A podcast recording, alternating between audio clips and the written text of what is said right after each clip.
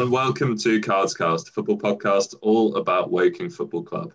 Through this podcast, you'll hear roundtable discussions, match previews and reviews, interviews, as well as us sharing our favourite memories of players, matches, and seasons from the past.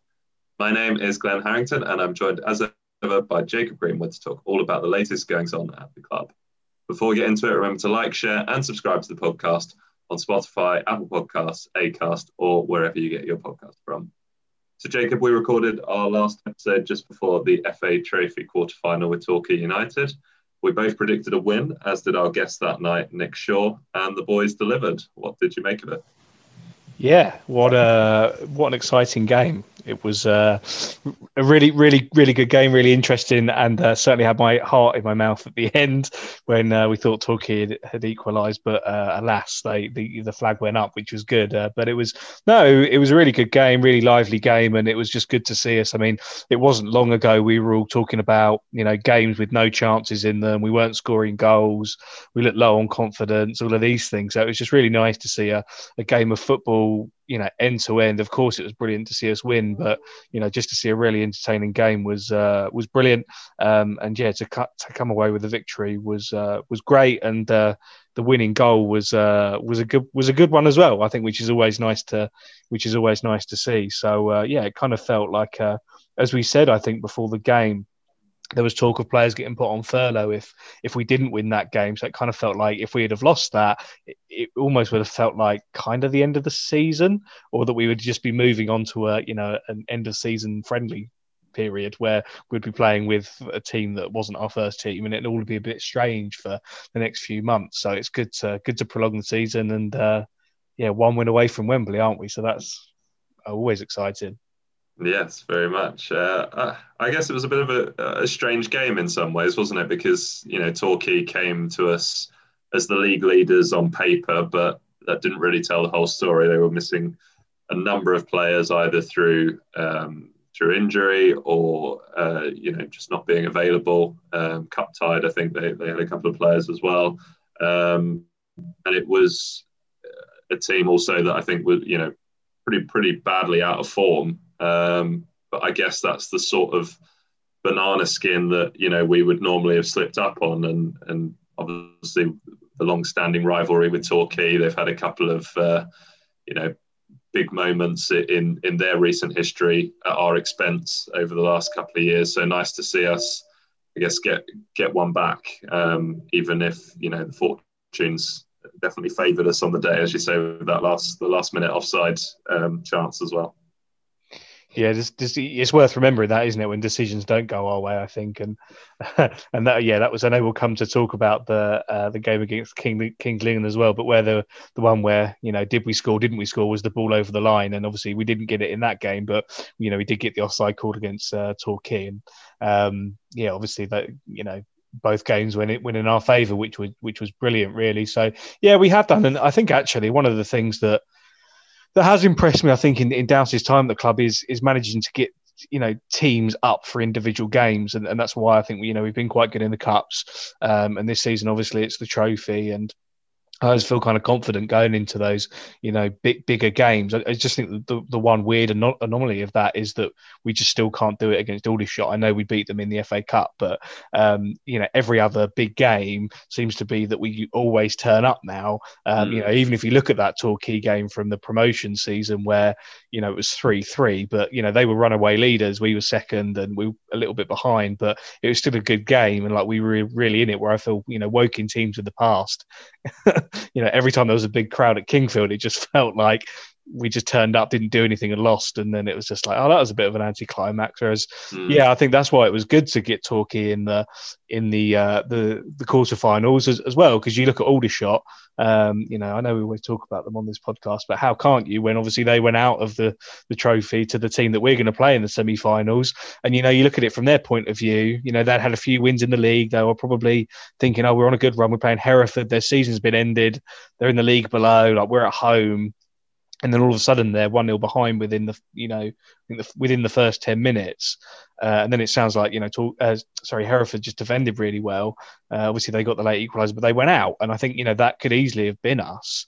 not saying that we would have underestimated them, but I do just think that's the how, how, teams approach games sometimes. So if you've got a big team, the league leaders come in, even if they've got a few players out, I think it, you know, mm. it, it, does get the players up for it, which hopefully, you know, bears us well in the semi-finals as well.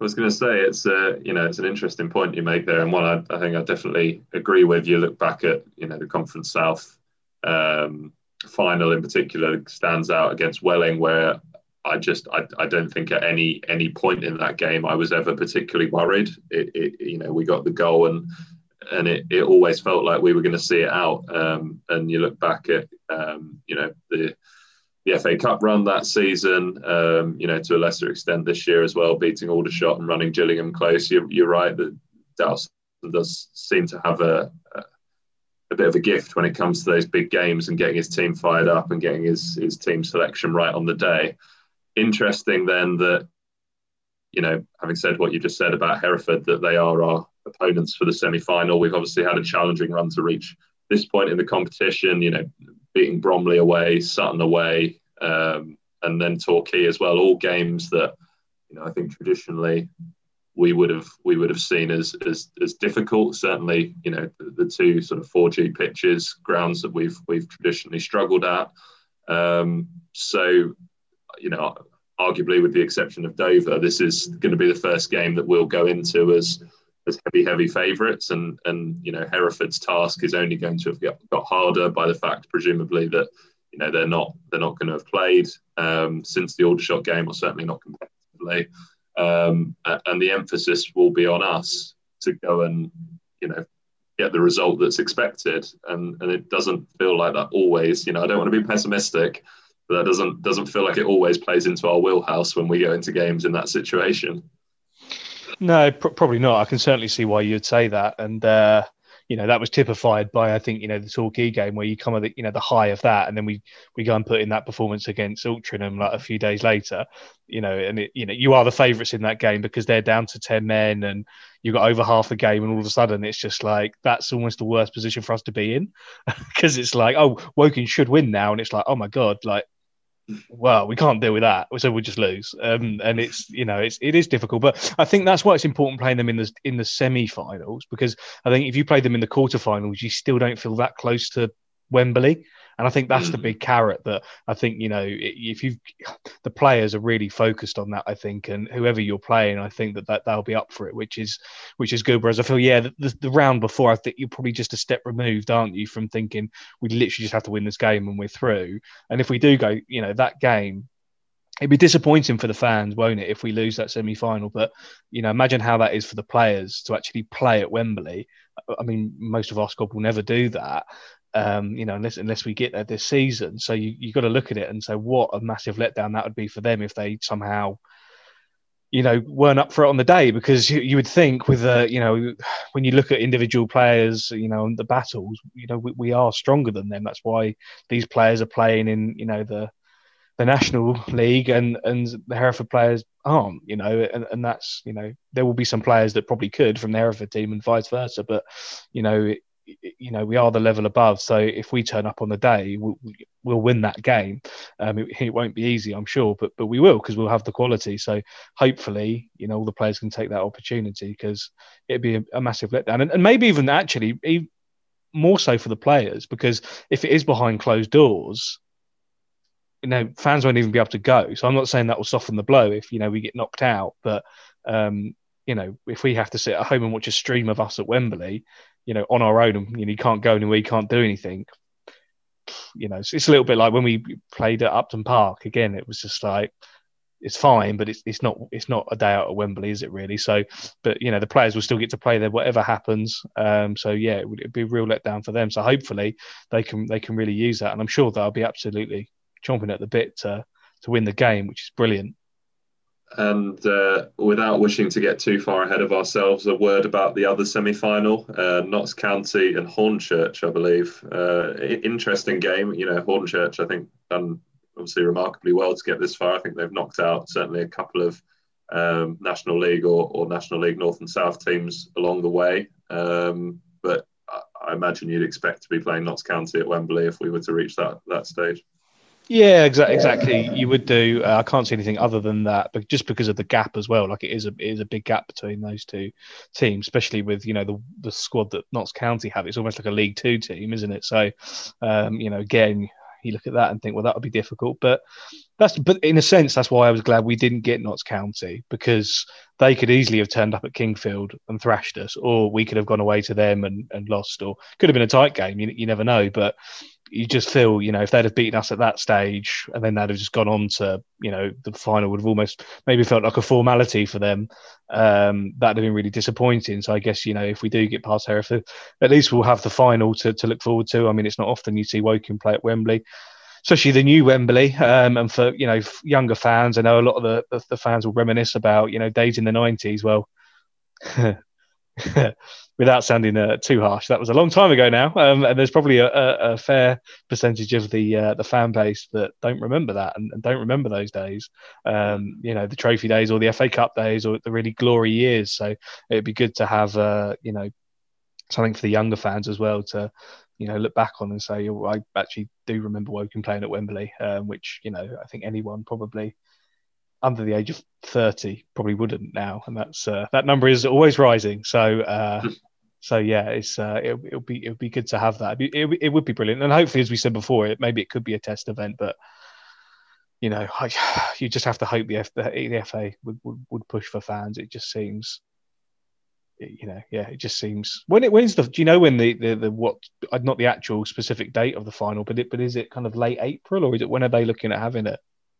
I don't know. Actually, it's an interesting one because you traditionally it would be after the end of not only the end of the season but after the end of the playoffs as well. I believe um, it's usually the kind of the, the the season ender for for non-league football. But I guess if that were to be the case again, you'd be potentially looking at June which seems unlikely. So I, I, honestly I don't know when they're they're planning to kind of squeeze it in. And obviously the other caveat is that they've still technically got last year's final to play as well. yeah, yeah. I don't I don't I don't know what the um yeah, I don't, I don't know what the ambition is um, to do that. I, I don't, don't believe they've announced the, the date, so I think they're kind of doing it round by round, aren't they? Um, I can see you're googling as we. Yeah, I, I, I, I, I, can't, I can't find it anywhere. But I was just thinking, yeah, about that. What? Because I know that they're doing something similar for one of the other uh, trophies, aren't they? With the is it the football league thing yeah, where they're playing they, one um, final and then. Yeah, they're doing it on two consecutive days, aren't they? Which, uh, but obviously we have the added difficulty of you know Concord are, are, supposed to be in last year's final, but again, I think you know a lot of their players will be furloughed and things, and, and obviously it's a very different squad to, to the team now that reached that final. So obviously, you know, very incredibly harsh on them if they, they don't get their, their day out at Wembley at some point. But obviously, then as well, the team that they're supposed to be playing is a football league team now, which is make, makes the task even more challenging. So it'll be interesting to see how they they work it all out. But as you say, hopefully.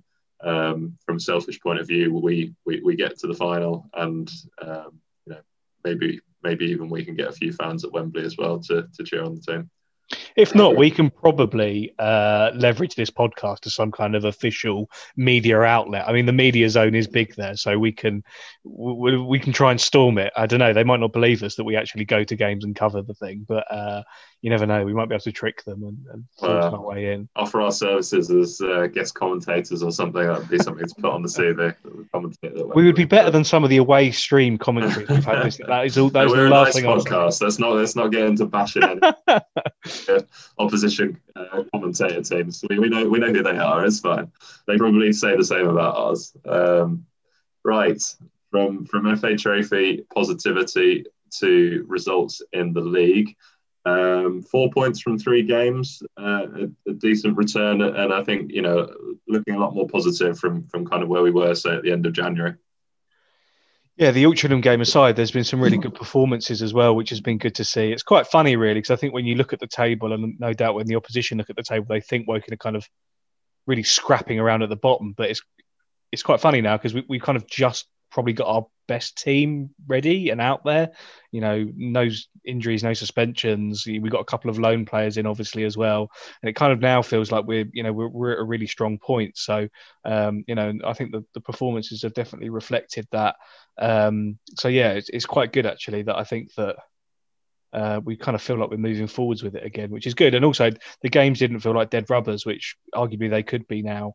Um, you know, now that, that, there's probably not going to be relegation. So, um, so yeah, that that that was good. Um, but obviously, yeah, it, I think what was interesting is even though there was no relegation, I, the kind of deflation after the Altrincham game was was massive, and it was just like, oh, like it was so frustrating that game. Um, so obviously the, the best way to bounce back was the the Kings Lynn victory, which was uh, which was brilliant.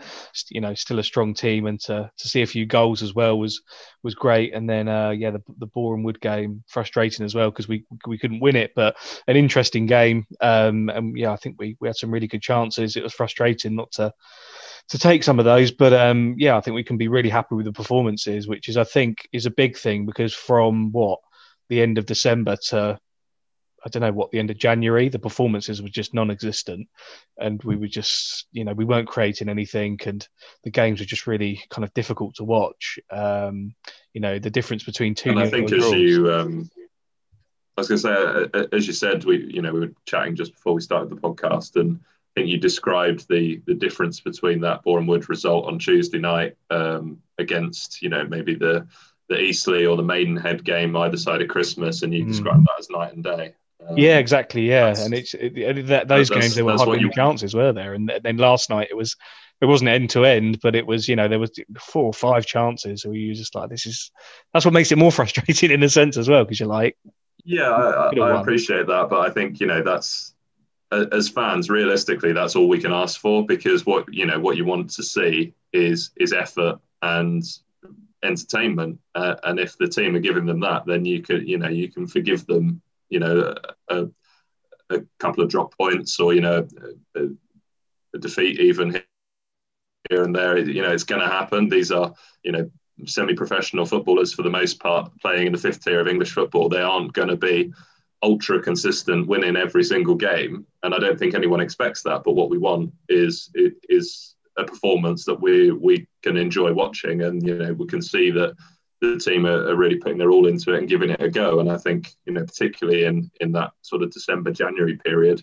it felt like you know we were turning up for a nil nil, and and if we conceded, then you know, that that was it. The game was a write off. Yeah, exactly, and and it is um it is entertainment as well, isn't it? I think a lot of people forget that sometimes when it comes to football because you know you don't really care. Like if it's boring and your team wins, like it doesn't really matter. But you know, and I think, but I think that is important, you know, for our enjoyment. But also, like if the the club are charging twelve pounds for for streams and stuff. Obviously, we make the money from the home streams. You know, if, if they're turgid nil nil draws, like you're gonna you're gonna lose a substantial revenue stream there because people are like, this is boring. I don't want to watch it. So again, I think from that point of view, it's it's just good to see because it is entertainment, and if people are entertained by it, um, which they you know, there's not many things in lockdown which can can keep your attention. But um, you know, it's, but it's also competing with so much Premier League football and Champions League and stuff like that that you know it is difficult, and, and there are many options out there. So again, that's just one of the really important points because the way the funding seems to have worked out is that we just haven't really been given any for the second half of the season. So it'd be good to have people still signing up and walking away happy mm. from the uh, recent streams. Yeah, definitely. Um, and a couple of other positives that I I picked out. I thought the you know word about the, the, the back four and the goalkeeper. You know, since that that disaster um, against Stockport, um, seven games, five clean sheets, only three conceded, um, and that's all without Josh Casey as well. You know, a player that for the best part of, of two and a half years we've we've not really been able to do without uh, on the, the rare occasions that he's he's not been able to play. So I think you know a lot of credit to that reformed back four, and I think as we said last time, obviously great to see um, Gering and Diarra to, together again. That you know they've they've been a, hugely successful partnership for us. Um, you know credit to to Jack Cook, who I thought you know for what it's worth had a was having a very good season at centre back and has, has kind of had to readjust to playing right back again. Uh, I'd be interested to know how he feels about that. But you know, fair play to him. He's he's done a job, and and Kieran Lofthouse as well, who's now played right wing, right back, and now left back, um, but still seems to turn in sort of seven out of ten performances, kind of regardless of, of where he's asked to play. So, uh, and and and then obviously Craig Ross, who you know Mr. Consistent in goal. Um, and those those five deserve a lot of credit, I thought. Yeah, it's, it's, a real asset for us at the moment, I think, isn't it? And it's uh, yeah, it's good to see that. I think the the Guerin uh, Diarra partnership is is a really really nice one to see. They work so well in tandem, and obviously for all the positives they give us at the back, they also give us a lot going forwards as well. Uh, you know, from set pieces and, and and those kind of things. So yeah, that's that's been really good to see. We, I mean, we do like last night's game. We we just look, we didn't really look that fast at the back. We didn't really look like conceding. We did actually early on against Kings Lynn, but I think as soon as as we sorted that out, you know, again we looked there wasn't you know loads of last ditch tackles or you know Ross wasn't having to make loads of you know saves, which were incredible to keep us in the game. We weren't really giving away that many opportunities, so that's good. And yeah, as you say, I guess the thing that just highlights it all is the fact that Casey is is now looks like he's kind of back to some form of fitness, and he's he's just not he's just not not getting into that defence, which says a lot about how well they've been doing, I guess. Uh, and I think worth pointing out as well that that was a Boreham Wood team with you know Kabongo Tshimanga up front with Corey Whitley, Kieran Murtagh, uh, Tyrone Marsh. It, it, it's a good team, and the fact that you know they were they were holding out for a point shows kind of you know how far we've come in quite a short space of time because we were really did feel like we'd hit a bit of an all time low, certainly under um, in in in Douse's time at the club after that Stockport result, where it really did feel like you know where's the next point going to come from. Yeah, exactly. I think that's where it's good to build from the back when you get into those situations. And we did say that. I can't remember after what game earlier in the season. We were like, I think it was before, just before the Sutton victory in the in the trophy, and it was like just go back to basics. And if we can keep a clean sheet, we only need one goal, um, you know. And actually, in that game, uh, it was through an overhead kick. So yeah, you never know what's going to happen. But yeah, you've got to have that clean sheet, I think, because otherwise, you know, you've got to go out there and score two, three, four goals or whatever in a game just to to get a point or three. So that's been that's been good. And uh, yeah that that was it was nice actually. It's kind of strange, isn't it? Because at the start of the season we didn't have Gering or Diarra at centre back, and now you know we're back to what we had last season after kind of a weird period where Diarra had left the club and Gerin was was uh, injured and then out on loan, and obviously then he missed the Christmas period because of a suspension, and you know there were all of these factors. But it kind of feels nice now to be back to some kind of normality. And I know we'll look at this later, but as well looking forward to, to next season. It's, it's you know it's nice to to have players like Musa. I think already signed up because he just looks he just looks so good um, that I'd be worried if his contract ran out at the end of the season. That again, someone might come in and poach him um, that isn't even in the mm-hmm. National League South. Someone in the in the National League, I think, would happily have him because you know in the air he's brilliant, commands the back four, but also like when he has the ball at his feet, he just goes on these runs, and it's just. I, you know, it's just, it's just crazy. I, I don't you know, if it's you don't expect it, do you? You, you look at no. him and go, yeah, he's a he's a lump it, clear it, head it, kick it anywhere, centre half. But actually, he can play a bit as well, can't he? Yeah, it's crazy, and I, I, don't know if the defenders think the same. They kind of see his kind of long legs, and they're like a little bit like, yeah, no, this guy's like he's just going to clear it, and then all of a sudden he, you know, he kind of goes on a run, and it's similar actually to, uh, well, I don't know if it actually is tactically, but um, when England at the, the, World Cup in 2018, uh, it's the first time I'd kind of seen this break the lines philosophy where Harry Maguire would just sprint forward with the ball and end up in loads of space because you end up between the two lines of the other team. Um, I, I, don't think ours is that tactical, but it was just quite an interesting um, thing where they end up in loads of space, and it's this weird marauding centre back going forwards, and it's a weird thing. But no, he's, he's yeah, he's, he's, he's been really really good there. So uh, yes, it's brilliant, brilliant to have him back. Really, I think. Speaking as a part-time Liverpool fan, I know who I'd rather have out of Harry Maguire and Musa Diarra, and it's uh, not the one that plays for Manchester United. I think Liverpool would have any centre backs at the moment. A... yeah, he probably could do better than some of the kids we've got there at the moment. But there you go. Um, the other person I think you know we have to talk about on this podcast is Jamar Loza. Um, feels like a real return to form for him over the last you know few weeks with the obviously the goal against uh, Barnet against Torquay, and then a, a, great performance against his his former club Kings Lynn as well, which I got the sense he was he was rather pleased with that one. Yeah, I mean, how many times does that happen to us where an ex-player has come back and scored against us? Like it happens so often. So well, I mean, um, he did um, it to us, didn't he, earlier in the yeah, season? Exactly. So. and so for us to then get that, you know, in the in the opposite direction is, uh, yeah, is is nice to say the least. But he's he's been brilliant, really exciting player to watch, isn't he? So it's uh, it's you know, it's it's it's it's been great. Um, and he's another one that I think that you really look forward to, you know, having signed on for for next season as well. Um, because again, he's he's going to be a key player. Saw an interview briefly earlier today about him saying how happy he is at the moment, and you know he's playing his best football. And you know, again, credit has to go to the management team and, and the other players, I guess, in the team that are allowing him to do that. Um, you know, because I'm sure it's by no coincidence that every time he comes to Woking or comes back to Woking, he seems to find good form. I know he's gone through patches and stuff like that, but you know when he finds that form, which he does with us, and he actually doesn't at other clubs, and that's why I think he kind of moved around quite a bit. Um, mm. You know, he, he, is a brilliant player. But you know, there's things as well. Like last night, you know, he had some really good opportunities, and, and as you say, like you, you want us to be creating those opportunities, and you you, know, you can't be too harsh. But the, the, reality is, if he scored those opportunities, he probably wouldn't be playing in the conference. He'd be playing in the football league. So you kind of got to take. yeah, he's a he's a real interesting player, isn't he? Because like you say, his, his form elsewhere has been patchy. I, I think I've described him in, in the past as a streaky player because you know if he if he has one good game, he's likely to have two or three in a row. But equally, if he has a bad game, again, he's likely to have two or three in a row. Um, and, you know, we saw that when we first brought him back, didn't we, earlier in the season, where he had a bit of a slow start. Then I think he missed a couple of games through injury. And, and I think there was, you know, a few murmurings of discontent going, you know, you know, why have we given this guy an 18 month contract? You know, he's no, he's no real improvement on, on what we already had. But actually, what we've seen over the last, you know, month, say, is that when Jamar Loza is fit and firing, then he's more than good enough for this level, if, if not better than that. Pace makes a big difference as well, doesn't it? Because I know there's a lot. We said this a lot earlier in the season, but you know, if you've got, uh, you know, Goddard one side, Jarvis the other side, or Tarpey, or you know whoever we've got out there. A lot of our players didn't have this natural pace, so it's just re- it's been really exciting. I think in the last few games, one of the best bits of it has been that we've had players. You know, even Ashford has been playing out there a little bit, kind of in a full full two maybe, but he's been going a little bit wide. But he's got pace. Napa's got pace. Loza has got pace, and you know you can just see teams just back off us. Whereas I think there was that period, probably you know into the January time, where teams just were like well, what are you going to do? like slowly make your way up the pitch. Well, you know, we'll just, it's fine. We can deal with that. Whereas now, yeah, there's this raw pace and it really feels like at times, especially Loza has been turning defenders inside out. They don't know what to do.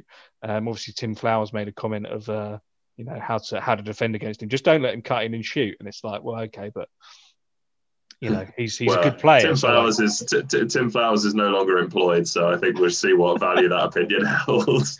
Yeah, exactly. It's and he does have a left foot too, so it's uh, it's it's all good fun. But it's it just shows like you know when a player is is is you know got a bit of pay, two footed. Uh, I mean, he's been taking players on for fun as well. I mean, Loza even got the assist, didn't he? The, the first goal against Kings Lynn which uh, Ashford headed in, and I, I guess the, the, that kind of thing was was funny, really, because I think that was it was a well taken goal by Ashford, but you see, I guess you, you maybe look at someone like Jonty Smith and think if you'd have been stood there on the edge of the six yard box and Loza put that ball in, you probably would have scored that. But you know, would you, you have got like, into that position? Yeah, and that's the big thing, isn't it? And it's just you know, the, the ball finds you on you know on the pitch, you create your own luck, kind of thing, don't you? So it, you know, it does make sense there. But yeah, Ashford's certainly been good since, since he's come in. So it's, uh, but it's again, if if is putting those kind of balls in, you need somebody putting in the back of the net. And uh, we weren't creating chances earlier in the season, and now we are. And, and he's a, a really key part of that. So it's, uh, yeah, definitely an exciting one. Let's. Uh, you you mentioned Ashford a couple of times there. Let's have a quick chat about the two new signings, which I think certainly caught me by surprise, um, but a pleasant surprise, definitely to to have um, some, some, strengthening up front. I think you know obviously much needed, despite the fact that the results have started to turn around slightly, and even before those those two arrived. I know I think we were talking casually um, when the announcement was made. I know you were a little bit unsure about about them, and uh, you know I'm always try and be optimistic about these sort of things, but I could certainly see where you were coming from. You know, two players that have had plenty of success at lower levels, um, but have have not really had much in the way of um, you know good goal scoring runs or anything, either in the conference or above. I know Ashford's obviously on loan from Crawley, where I think he's he's had limited chances due to kind of form and fitness. Um, Niko Muir, um, previously with Hartlepool, but but now playing for, for Hampton, obviously in Conference South. Um, and, and, you know, I think maybe six, seven goals there, something like that this season. Not not kind of blowing people away. Um, so uh, interesting signings, but but effective potentially, and what we needed at this moment. What, what have you thought of them both so far? Yeah, I, I mean, I think yeah, the one thing after the Altrincham game wasn't it was we I mean we played against ten men for about 60 minutes of the game and we just didn't do anything really going forwards. And we did have some good opportunities and, and Smith obviously had one of those and it you know it was a really good opportunity and, and he didn't put it away. And you thought then like well what are we going to do now for the you know the rest of the the season? You know are we going to continue with Wareham up front? You know it's, it's a pretty big task for a you know 17 year old academy graduate to, to do that all by himself. Um, you know what are we going to do? So I think something definitely needed to happen. So it was good to see them come in. Um, yeah, and both have had kind of really strange careers, I guess, in a sense, um, where you know they you know they've kind of jumped around clubs at different levels and um, you know for example like no one's played loads of games in national league level and got a good goal return or something. But again, if they had, they probably wouldn't be coming to us on loan, I guess. So you know, you've kind of got to work that out, and you just judge it, I guess, how it goes. And I think the best thing, really, I mean, I mean Ashford's been really impressive, I think, out of the two of them. But I think the most you know noticeable thing is that they've worked quite well together, and they just mm. offer us so much more. And I, that's the thing is, I think now you look at defenses, looking at them two being like, well, okay, you know, Muir's got a bit of strength here, and Ashford's actually quite fast, so we've got that. And then once you get past that you've got you know the Lozas and, and, players like that where they're like oh my god we've also got to then it just frees those players up even Kretzschmar and you know players like that that like to get into space. So again it brings them into the game more. Whereas I think you know earlier in the season, even when we had Davison, who was who was obviously incredible for for a time towards the end of his spell, teams I think found it quite easy to defend against us because they're like, well, if you mark Davison out of the game, centre forward, you've got two wide players probably with no pace, so whatever, um, that's it you stop Woking. There you go. Congratulations. Whereas now it feels like there's there's so much attacking threat on the field. You know, I don't think that even even a player like Muir, I don't think we need him to score. You know, ten goals between now and the end of the season. But I just think he offers us a presence up there that we've just not had for quite a long time actually, and and that's really good to see because then it just frees up the other players to, to do their work and um, yeah, and, and bring them into play, which uh, which is yeah, which is exactly what we need. Yes, I absolutely agree. I think Dowse, I think we'll look back on these as two really, really shrewd signings come the end of the season. Um, honestly, think they could really make a big difference to us and, and potentially be the difference between us looking down the table and you know worrying potentially about well, where's where's Weymouth, where's Kings Lynn, or, or do we have to worry about relegation? What's going on with that? Um, and actually now we're I think we'll finish the year looking up the table towards a, a sort of comfortable mid-table finish. Personally, I, I think Ashford looks a, a really exciting player. I can see why you know Crawley took a took a chance on him. Um, I can see why he scored sort of quite a few goals in the league below. Um, and I think, as you say, the fact that he's he can he can play out wide, he can play through the middle. Um, it, it, it just offers something a bit different. I've, I've noticed that he makes some really, really good runs as well. And, and obviously, one of those ended up bringing the, the first goal against Kings Lynn. I think, you know, I don't know what his, I know he's on a, a two year contract with Crawley and, and, and will be with them potentially next season. But, um, you know, I, I would certainly, even uh, having only seen him for a couple of games, I, I, would not be disappointed to see him back next year if if he were to be available again, or if if Crawley were to to look to move him on. Um, Niko Muir, um, obviously, you know, perhaps a, a, a slightly less uh, sort of exciting player to watch, but I think again, potentially just what we needed in someone with a little bit of presence that can hold the ball up. I've certainly seen some nice touches with his back to goal, um, you know, holding off defenders and things. I guess, you know, just a shame that, that Josh Davison is no longer here because you have to think that he would be a lot more effective in this team with with Ashford and Loza up there with him than he was, you know, towards the end of his loan spell, as you say, when he was starting to struggle. Um, I think it, it just feels like a lot more sort of fluid team moving forward now as well, because you, you've got Ashford that's kind of favouring maybe the, the right hand side, but will will drift into the middle. Kretzschmar, who can can push up into a ten, can can drift onto the out, out wide, or also can drop back into kind of a midfield three with Cooper and Ferdinand. Uh, it, it just feels it feels much more effective, much more exciting, and much more unpredictable. I think crucially, and then you know if you've looked at the bench the last couple of games as well, whereas before I think I was looking at the bench, you know, a couple of months ago and thinking, well, there's nothing there that's going to change the game. Um, whereas actually now you're bringing on the, you know, the pace, the energy um, of Jaden Wareham, uh, and no surprise, I think, to see him make a big impact against Kings Lynn when they were tiring.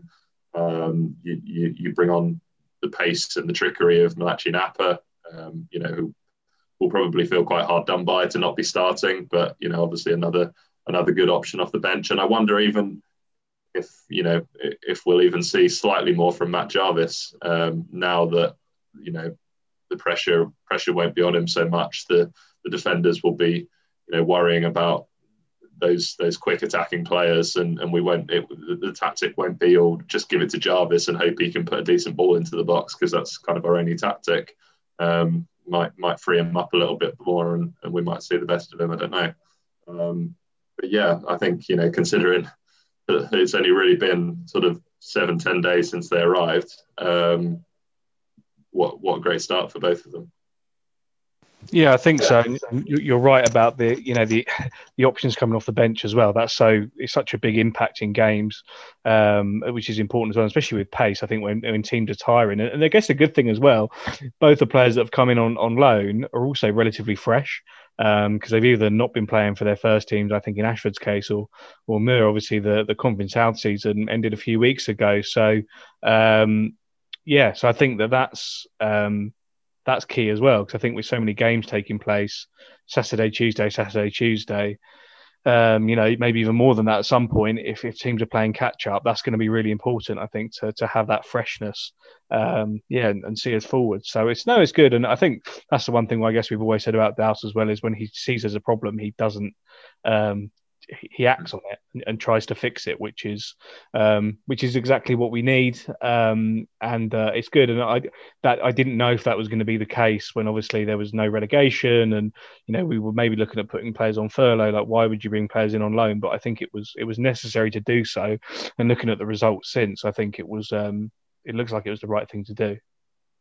Absolutely. Um, I guess the the victim of, of those those new signings and, and the man who feels slightly like the odd one out now is is Jonty Smith. I know we mentioned him a little bit earlier. The missed chances. Um, he's he's struggled, hasn't he? And you you wonder if it's if it's a fitness thing, whether you know it's a confidence thing, or or, or whether this this simply isn't his level. Um, you know, there must be something there because otherwise, you know, teams like Oxford and Cheltenham wouldn't have taken a chance on him. Um, he has he has scored plenty of goals at, at, at lower levels, kind of similar to, to Ashford and Muir. Um, but it, it, it, just doesn't feel like it's working out at the moment, and, and those two coming in really isn't going to help his cause. Yeah, I, mean it's it's it's been, you know, I think we could all see why why we signed him. It, you know, he had a good a good record, and but it was you know it was difficult coming back from from that injury spell that he had. Um, you know into into a you know a strange season as it was anyway, and, and with no preseason or anything. Um, and that's surely that's been difficult. I mean, it wouldn't surprise me if you know he leaves the club. Obviously, at the end of the season, you know, maybe even before, um, you know, and, and, pops up somewhere next season and is a relatively good player, and maybe we see him play against us at some point. But it's just it's just not worked for him. Um, and you know, I don't think I don't think you can just continue to play him hoping he comes good. And some people have kind of suggested that's the, you know, you give him a chance, give him a chance, give him a chance. But it's like, well, you know, he missed a really good chance, you know, late in the Torquay game. Um, you know, and that could have cost us if, if that would have been offside for them at the end. And, and obviously the Altrincham game, you know, the, the shot just felt like it have been um, harder to to miss it almost. Um, but but he did, and it you know it, that can turn the game because I think within a few minutes we were one 0 down. Then um, you know we could have been one 0 up, and I think when it hinges on stuff like that, you know how long do you keep playing someone um, that's you know just and you know I think he will come come good probably, but I, I doubt it'll be with us, um, and I, I doubt it'll be this season. But it wouldn't surprise me if we see his name you know bouncing around like we have other players that you know have you know been around non-league for years and years and, and made a career out of it. Yeah, definitely. Um, looking ahead then to next season, I know one of the topics that's that's been a popular one on, on Cardsport over the last couple of weeks is who you would keep for next season. Obviously, we've already touched on the fact that that Moussa Diarra and, and most likely Jamar Loza will be on that retain list, having signed um, 18 month contracts uh, and with an option in, in Loz's case, which I, I, have to assume will be taken up certainly uh, after the last few games. Um, but who else would be on your initial retained list for next season? Yeah, I, think that the one thing that I probably want to see us do in, in the summer is not just re-sign everyone we can just to have a have a base, which we've kind of done in recent years, which has probably made sense. I think probably based on the budgets that we've had. Um, but you know, I think if we're looking to actually progress, you know, this year, then um, or next season, then um, I, you know, I, I don't think that's uh, is typically the, the, the, best way to go about it. But there, yeah, there's some, some players in there. I think, as you said earlier, that you know the back five have been really impressive. Um, I don't I don't think we're going to keep any of the loan players. Um, you know, because typically that's that's not really how it happens unless they're released, you know, by their parent club. So, um, you know, Lofthouse isn't one that will be in there, but I think you know Jack Cook, Casey, obviously. Uh, Gerring and Diarra um, are there, and and Craig Ross as well. Um, so I think that you know you've got some some some good defenders in there. I think I would, would probably keep hold of Kane Ferdinand. I think he looks better in better Woking sides. Um, I feel like when we've had poor Woking teams in the past, um, he's not kind of been the guy that stands up and um, you know drives the team forward on his own. But I think when you have good players around him, he's he's good. Uh, Kretzschmar again, I, am a really big fan of his. I think he really improves the team um, and can play multiple positions, which I think is is decent. It'd be good to see him. I think you know if he goes full time and just see how much he can progress there. Um, and then I think outside of that, I mean, yeah, I think you've got Wareham and, and Loza. I think there are the there are the other two. I think that I would name. So I I think that it's yeah it's quite uh, dominated by the by the defense and, and the back line. But you know that's because we we've been we've been so successful with with those players in in recent years. I think we'll have to add obviously to that. Um, it, you know, uh, even in the defensive areas, I don't think that we'll just have those players and you know that's going to be it. I think we'll we will need to um, add there, and some of those players might become, you know, squad players or, or not play every single week. But um, yeah, I think I, I, would rather that and then have that as a basis to, to build on going forwards. I, I don't think there's anyone really kind of looking at it that that I've not mentioned that I would would keep. Um, you know, the players like Tarpey is obviously having issues with the COVID and work, but you know, I, I don't think he's he's kind of set the world alike when he has played. Jarvis, you know, it might be that he retires at the end of the season. Even if not, I don't think it'd be really worthwhile keeping him on. Collier again, a, a, loyal servant, but uh, you know, I don't think if the you know the plan is to progress the club to one that wants to be challenging at the top end of the table, you would really want to have you know him in there. Um, you know, block and players like that. I just, you know, they've just, I don't think they've proven themselves this season. I'd add Goddard to that as well. Um, you know, again, injury prone, you know, heading in the wrong direction, I think, for what we really want to do as a club. Um, so I think, yeah, it, it, seems exciting. I think if we can kind of get that, um, you know, initial base of a team there.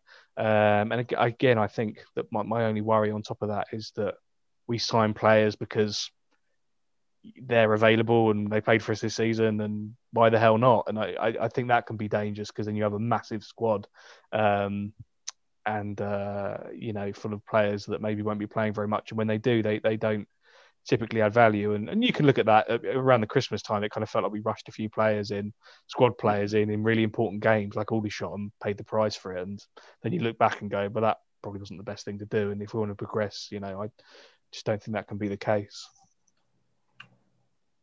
It's uh, yeah i think uh, I'm, I'm predominantly in in in agreement as um, there's one that I had on my list to keep, which you've not mentioned, and there's two which you had on yours, which I didn't have on mine. Um, so maybe if we we just touch on each of those. Um, the first one I, the one that I had to keep was would be Charlie Cooper. Um, I don't know what you you reckon to that. Um, I think he he's obviously come to us from a team that was a, a, National League playoff side last season. Um, he's got a little bit of experience at, a higher level. He's actually deceptively young. I think he, he only turns 24 in May. Um, while he, you know, he might look a, a bit more seasoned, um, he, he, is still a, a, relatively young. And I think, you know, I think he's at, at, nine assists this season, obviously predominantly from from free kicks and corners, but you know that set piece delivery is is so crucial to to the way we play and, and to the threat that we carry. And I think uh, I saw an interview with the the Boreham Wood manager after the game on Tuesday, and he said that his team spent 90 minutes training just on defending set pieces in the build up to the Woking game because he was so concerned about the threat that, that Gerring and Diarra carried, and, and obviously Cooper is a is a big part of that because you can have all the the six foot five centre halves that you want, but if the delivery is not good enough, then you, are not going to score many goals. And uh, and not just that, you know, I think he's he's offered plenty in, in midfield this season. Maybe his his influence has has waned slightly from from where it was at the start of the season, but you know, I think that can be attributed to, to a poor run from the team overall, um, and just the fact that you know he is playing week in week out. There's there's very little flexibility in that midfield, unfortunately. And if, if Cooper or Ferdinand aren't available, then, then we, we tend to start to struggle. Um, so I would I would definitely have Cooper on, on my list. I don't know about you. Yeah, I, th- I think they're, they're good points. I, I, think the one thing that stands out for me, and that's where I think we probably do need to be careful, is I think that the midfield has really struggled, I'd say, in the second half of the season. I'm just aware, you know, if you got Ferdinand back and if you got, well, maybe it's that you don't bring Ferdinand back, but, um, you know, if you start going, well, Ferdinand Cooper and, you know, and well, maybe if Dempsey's free next season, we can maybe, like, or if he gets released by Chant, which I'm probably sure he will do, then, you know, maybe we could sign. And then it, you start to get kind of groups like that. And it's like, well, we've got the same midfield. And I guess that's a problem. But no, you're right, actually. I think his, his deliveries have been incredible. And um, I guess well, I will. That, I will say as well that one of the two that I didn't have on my list was Kane Ferdinand, and I think you know he he's had many good games for Woking. Arguably, he's even had good seasons for Woking, and I think if you talked to me in November, he'd have been one of the first names on this list that we were talking about because he was in that really good run, wasn't he? Remember the, the, goal against Barnet really stands out. He's still our top league goal scorer this season somehow. Um, but I, he's been there a long time now, you know, longest serving player. He, he just, he tends to go missing, I feel, just when you, you really feel like you need him to step up. And feel like we've had a lot of patience with him waiting for that player that played, you know, championship League One football for those, you know, several years to to really emerge and come back. And and while he's shown flashes of it, maybe even a few game streak of it, it then sort of sits, settles back down into the kind of six out of ten rhythm. He, he's very rarely poor, um, but like you say, I think if we if we truly have ambitions of pushing on maybe it's time to, to look in other uh, other directions. And as you say, the midfield has struggled at, at times, particularly in the, this this second half of the season. And I think if there was there was one I was definitely going to keep out of uh, out of Cooper, Ferdinand, and, and Dempsey, it, it, would definitely be Cooper, if for no other reason than the fact that he's got all his assists this season. Yeah, yeah, definitely, and it, would be interesting to see as well. You know, if there is a stronger midfield around it, then around him then just seeing how that benefits him and how his role changes. Um, so no, that that yeah, that would be uh, yeah, I don't know. I, it, it is uh yeah, it's it, it is a it is a trick. I just think that with Kane, because of the service he's given to the club and those years, and I don't think that should really matter or count.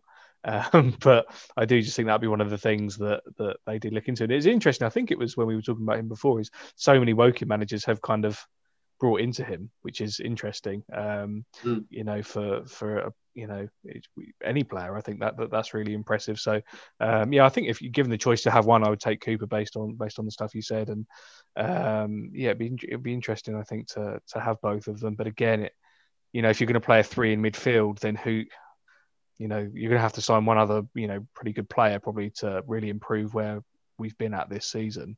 Mm. um, in there. So yeah, it, that'd be it'd be yeah, in, interesting to see what they go for there. And then the other one that I was on the fence about um, was Ben Gerring. Um, I think you know he's made he's made a tremendous difference since he's he's come back from injury and from from his loan spell. I think you know over the Christmas period when he was suspended, we really missed him. Definitely one of the better defenders that we've we've had in in Dowse's time at the club, and you know probably even even looking back longer than that, you know I think he's he's a real fan favourite, isn't he? And he's he's definitely made Woking kind of his his, his second home. So it, it would be a bit of a wrench to see him go, but I'm thinking, you know, is the the step up to full time and the expectation of, of training every day going to be too much for him being based um, down in Torquay? Um, I'm I'm also looking at his disciplinary record. I think I'm right in saying that he's going to be suspended on Saturday because he's already managed to get five yellow cards in eight games. Um, and then I'm I'm also wondering if we need a little bit more pace at the back and whether you know Gerring and Diarra, who'll both be north of 30 next season, whether could do with a, little bit of freshening up. But you know, as we as we talked about on this podcast, the, the defence has been, um, you know, definitely one of the, the positive spots for Woking this season, and, and particularly since since those two have been reunited. So perhaps you know the, grass isn't always greener. Maybe. Yeah, and he, I think he does have some some good qualities as well. I think in terms of the well, I don't know if I'd say leadership, uh, but he just seems a good person to have in the group in terms of morale and and those things. And it, and it might be worth it. It'd be a real shame for him actually if one of the reasons that he doesn't do it is because of that travel and, and that commute. Because um, you know, I think he'd really want to be part of a journey of of having a go at it. But again, it's it's like um, I think that what we, we need next season is a, is a squad with some depth. And when we say depth, it's not oh well, you know, we've got this player you know, well, if so and so gets suspended, we've got this guy that played a few times in the Conference South for us, and, and, you know he can kind of come in or or whatever, or we've got you know a youth player. It's like some real quality. So if you say, and this happened again over Christmas because Gerring was suspended then as well, which backs up your point, I guess. But you know, oh, Gerring suspended, and um, you know, we, we need someone to come in and it's like, oh, you know, we've got someone else who's National League standard, like easy, they can just rotate and rotate out. And then I don't think we're stuck with, you know, playing the same, you know, the same players all, all the time. Um, and I think that's a that's a real benefit because you'd be really lucky to go a full season without having suspensions, injuries, players losing form, you know, all of these things. And um, you know, but again, as you say, would he want to be a squad player um, I don't know. That's that would be the really, and that would be really difficult for the management team. Actually, probably maybe is trying to keep players happy. I think if we're if we're looking at bringing other players in, but um, yeah, it'd be, it'd be interesting to see how they go with it. But I would be disappointed. I think if if he left, um, just because he's he's yeah he's. Uh, I think in, in modern football, there doesn't seem to be many kind of, I don't know, kind of, especially I guess if you watch a lot of Premier League football, but that kind of um, you know character and uh, kind of leader type player it does seem to kind of be diminishing a little bit in terms of the you know players that are just good at football so it doesn't really matter and mm. um, I don't know I, he I, I, that's what I kind of always liked about Gary but yeah he, he's one I definitely I'd I'd, ha- I'd happily have him as you say in the squad and around the group um, but I, I, guess you know, is he going to want to do all that travelling just to sit on the bench or in the stands? I think you know one thing I'd definitely be looking to do would be to to, to move Jack Cook back to centre back and, and probably have him as as kind of the first um, rotation or, or the, the, the, guy on the bench who who is quite versatile and can cover a few different positions. I'd be looking to get in a natural National League standard right back. Um, you know, perhaps that's Kieran Lofthouse, as you say, probably not. But you know, there, there, must be someone out there who can actually play right back. I don't think in coming on three years, Dallas has actually signed a proper right back that is any good. Um, we've just had a centre back doing a very good job of playing out of position. Um, so I'd quite like to see, you know, and I think in the first sort of three, four months of the season, Cook proved that he he is a very good National League standard centre back. Um, so I'd definitely be looking to have him you know, pushing a pairing of, of Diarra plus one. Is is is Gerring good enough to be that one? I don't know. Um, he's certainly not going to want to be fourth choice. Um, so that, I guess that's the only reason I'm I'm on the fence with him. But as you say, um, there's definitely a lot of good qualities that he's got. Um, I wouldn't be disappointed to see him back. It's hard as well, isn't it? I think, and we we looked at this when we had kind of had a the back four earlier in the season when I think Shotton was playing, and it, we kind of felt like we had a, a settled back four, which felt so nice because we've not always had that, and that has been our Achilles heel, especially looking at not even you know this set of players under Dowse, but you know under other management teams, you know within the last decade or so, you know you we've kind of chopped and changed at the back, and we've really struggled to find those players. And season on season, I think it's like we'd have a completely different centre back pairing, and um, you know, it, I think it took so long to get it together, and I think that's the one thing is with that looking so settled, it's like you at least want to have it as an option, probably, don't you? I think going into next season, and if you have to loan Gerring out to a, a Gloucester City, I know he loves them because he always tweets about them, and and uh, it's obviously close to him anyway, um, or closer. It's it's not that close. Um, then uh, then yeah, I get you know you could do that, and, and having those options isn't isn't an issue. I I don't think, and I think that's you know where the squad can be used in in a good um, in a good sense is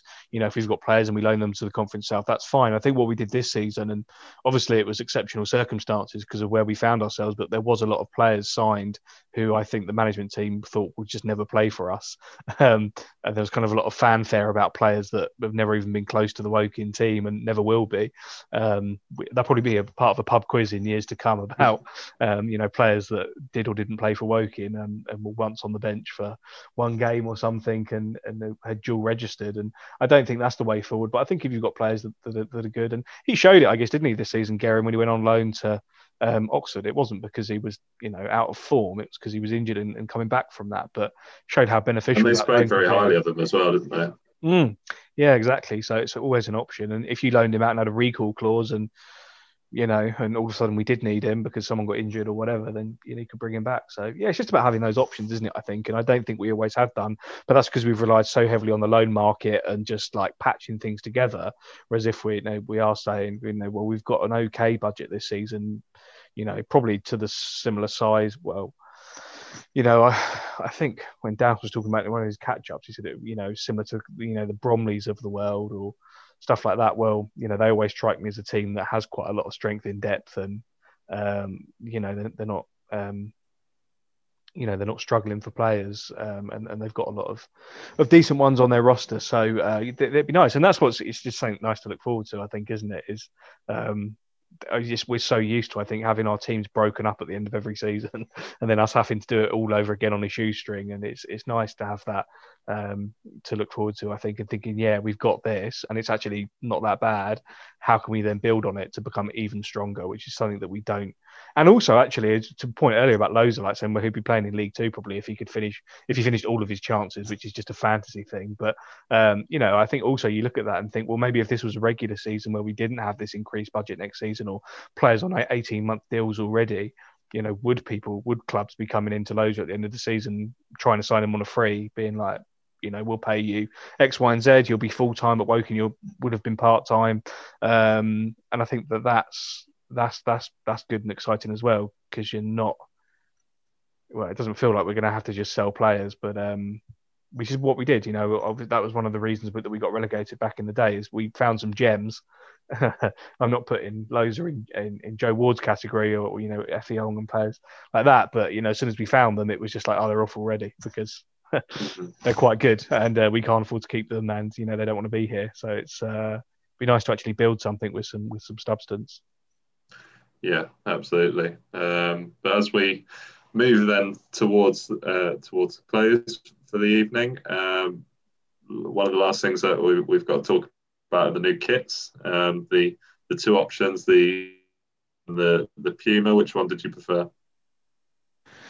Um, I quite like both of them actually. To be fair, which was uh, which was which was good, and I think a lot of people kind of commenting on the on the things did, which was which was nice to see. I I actually preferred the uh, the Puma one, but uh, I, I, voted for the Adidas one, which seems like a stupid thing to do. But um, I, I, really like the quality of the, the Adidas kits and um, and the, and, the, way they look, and um, you know the the rest of the merchandise that they do along with that, which is um, which is Adidas is is always really good, and, and obviously that would mean we get a, an Adidas away kit as well, and they typically quite good um, for for yeah a lot of the teams that, that Adidas cover. So I thought that would be quite exciting. But uh, yeah, it's nice nice to have the choice.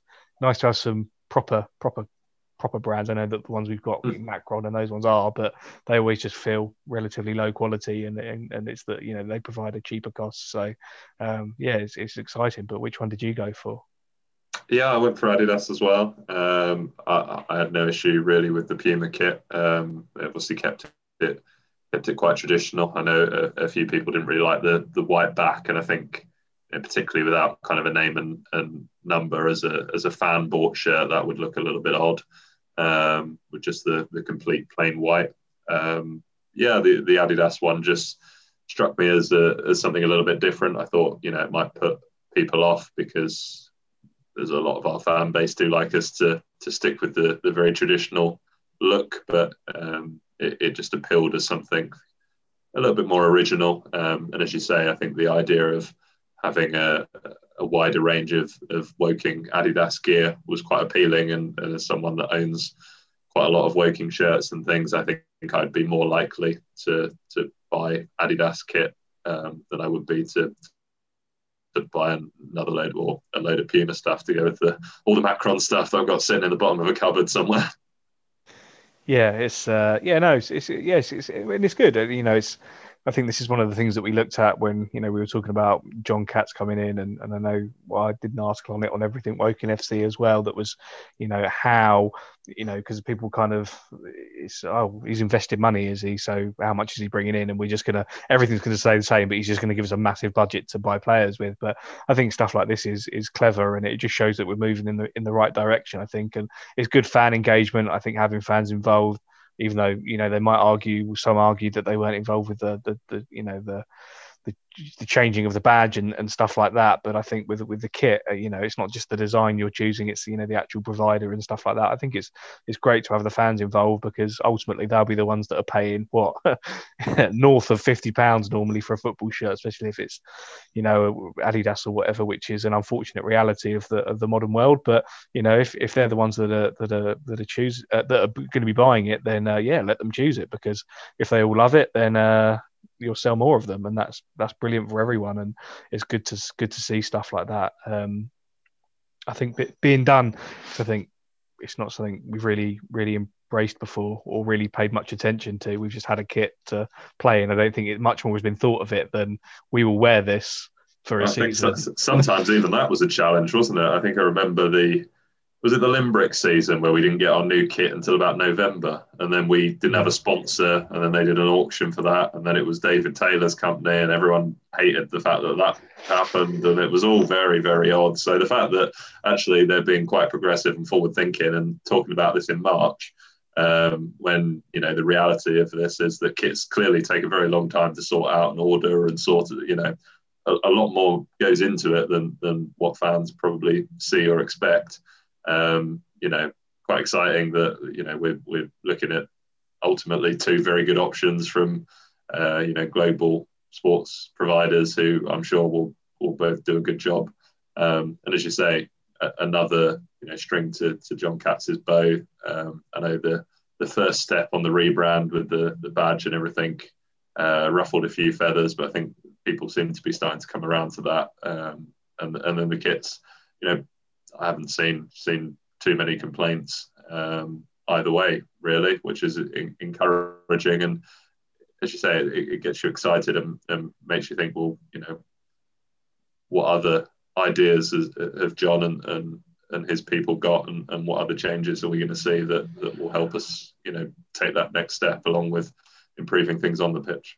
It massively, yeah. and it's it, it is a real way. To, I think that's been the problem in, in the past. Where I think where you know I've been to fans forums, you know, years ago now at the club where people have said, you know, really good suggestions. I think about why don't we do this, why don't we do that, and just that you know the response is we're volunteers, we don't have any money, we just, we don't have the capability to do it, so we just don't do it, and um, which is you know understandable, and, and I think it you know it makes sense for a part time you know club that doesn't pay people that work there, which is which is which is one thing, but you know some uh, when you go to and, and we mentioned it again in another article I did where you know I used American sport as an example, but if you go to something like there, like it's really really easy to buy merchandise. It's you know it's you know it's easy to buy food, it's easy to buy drink, it's everything's accessible and everything is what you know what people want. And that's the same thing with you know the you know the shirts and, and stuff like that. If it's a good shirt and people want it, that's great. And I think that the next area that I'll be moving into is you know the accessibility of that stuff because you know again that the shop isn't much at the moment. It's a Portakabin that